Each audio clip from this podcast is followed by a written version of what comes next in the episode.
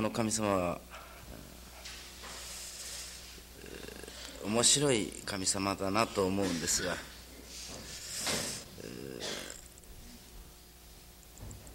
今日また親先生が昨夜から体の熱発が出まして体の調子が悪くなられまして今日一日お休みになられました。ですから代わりに若先生が研修もしなさい月並み祭もさせていただきなさいということで、まあ、おかげをいただいたわけですが大祭が終わりましてこちらそれこそ皆さんもご存知のように一月間という間もそれこそほとんど食のないままに大祭前夜を迎えたわけですけれどもおかげでそれこそ一夜にして元の体に戻られまして、まあ、無事大祭をあのように盛大にありがたく使いさせていただいたわけですがそして急遽また昨日から、うん、体の調子が悪くなられたわけです、えー、本当にあの親父の体っていうのは不思議な体な体だと思うんですがそれを聞かせていただきながら、えー、まあ、ここ1週大祭が終わりまして1週間ぐらいでしょうか、うん、まあいろいろの事務もありましたしいろいろさまざまな仕事が残っておりましたのでこちら朝ご月会下がらせていただいて裏の方でご用させていただいておりましたんですが ですからどうしてもご月会の方がおろそかになるわけです。それを聞かせていただいた途端にうん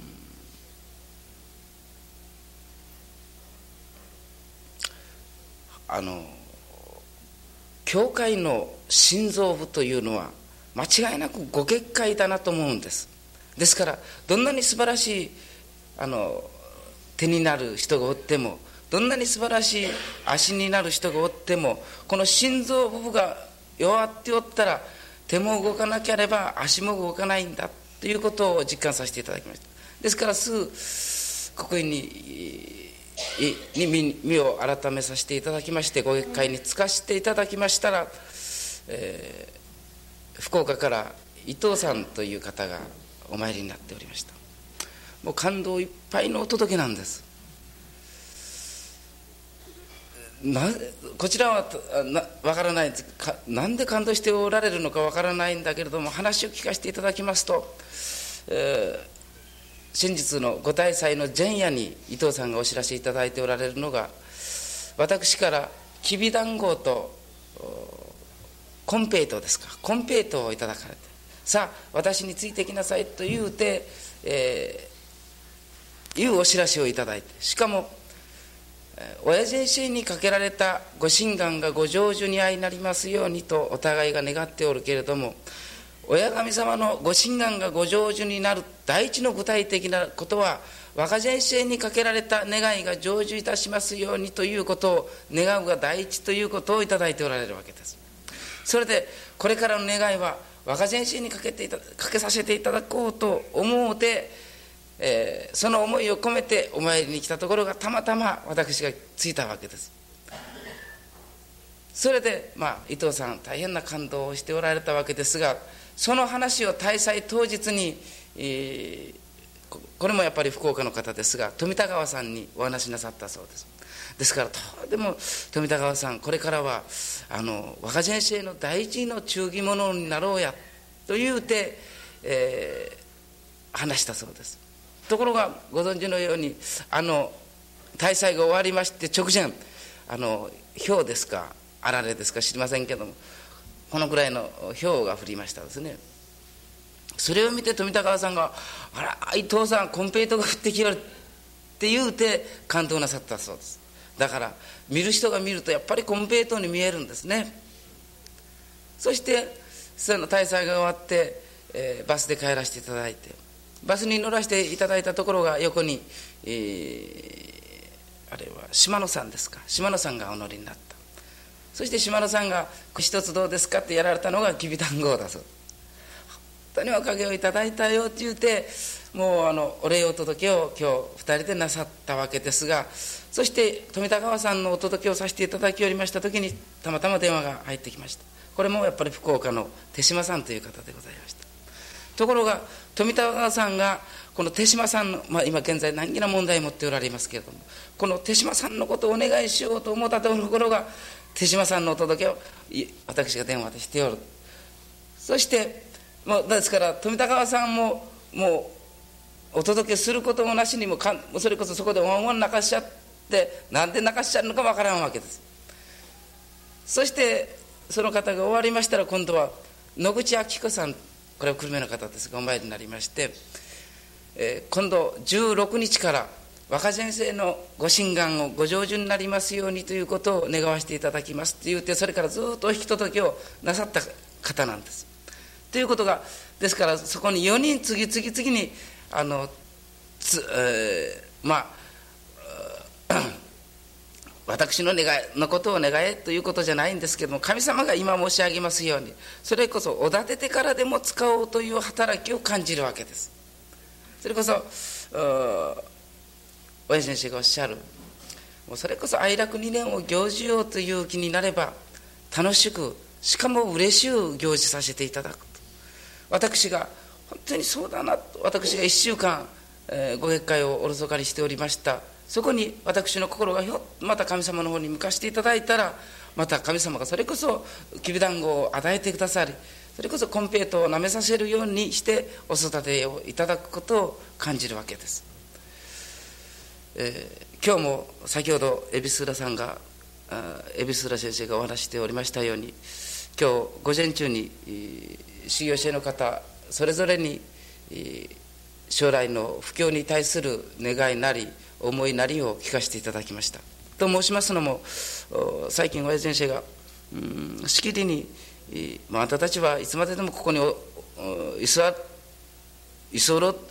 で居座ってもらっちゃ困るばいと。一日も早く布教に出る願いを立てなさいというようなせき立てがあります。これはもうお互い修行生の人がそれぞれに感じておられます。そして私そのあのお話を皆さんのお話をお伺いしながらどうしてこの若さで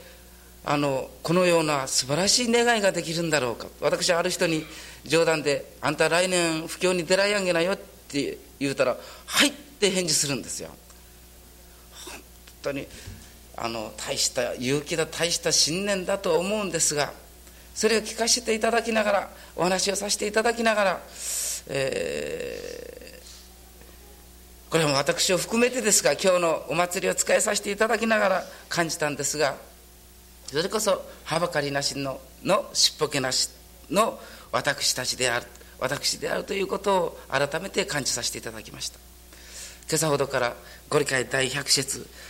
「めでためでたの若松様よ。枝も栄える葉も茂るというではないか」と。金光大臣の道は子孫繁盛家繁盛の道を教えるのじゃと教祖は説いておられますけれども今までの宗教が今までの金光教がどうもそのようになってきていないわけです。それこそ栄光盛衰世の習いのごとく一時は栄えるけども二代三代になってきますとそれこそ目も当てられないような状態になっていく。そこにここに哀楽の誕生の意義があるということなんです。それこそ教祖がおっしゃる子孫繁盛家繁盛大勝りのおかげをいただいていただくためにどうでも今までが言うならば真理を説いてきたならばその超真理がを説くのが哀楽二年だとおっしゃいます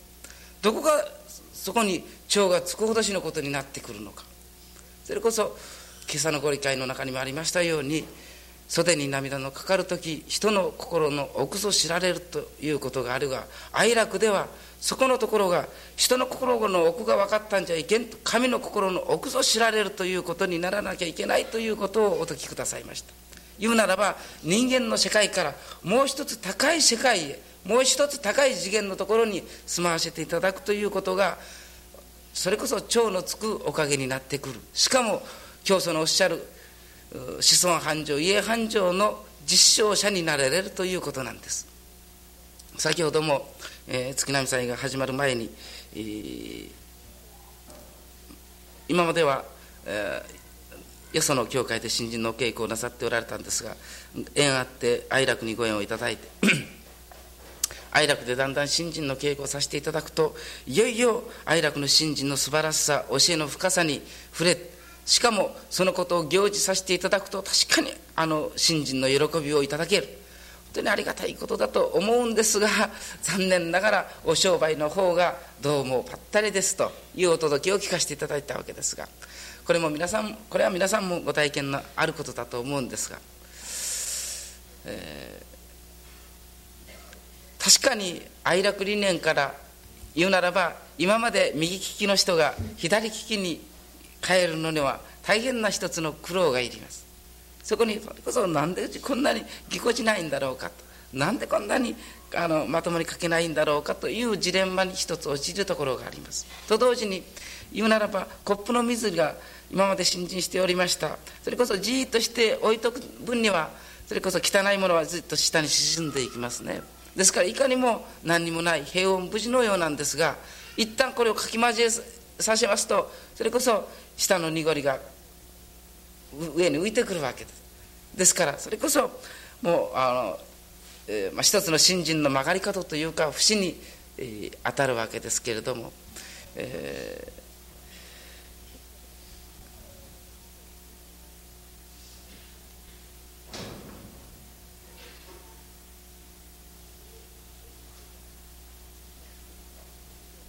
大井先生がのそれこそ若い時からの、うんえー、座右座右の銘としておられたのがこの節を大切にする人は伸びるという。確かにこの度愛楽の神道会館建設という大きな節年になり愛楽誕生愛楽協会の誕生させていただきまして13年目という大きな節年にあたる現在、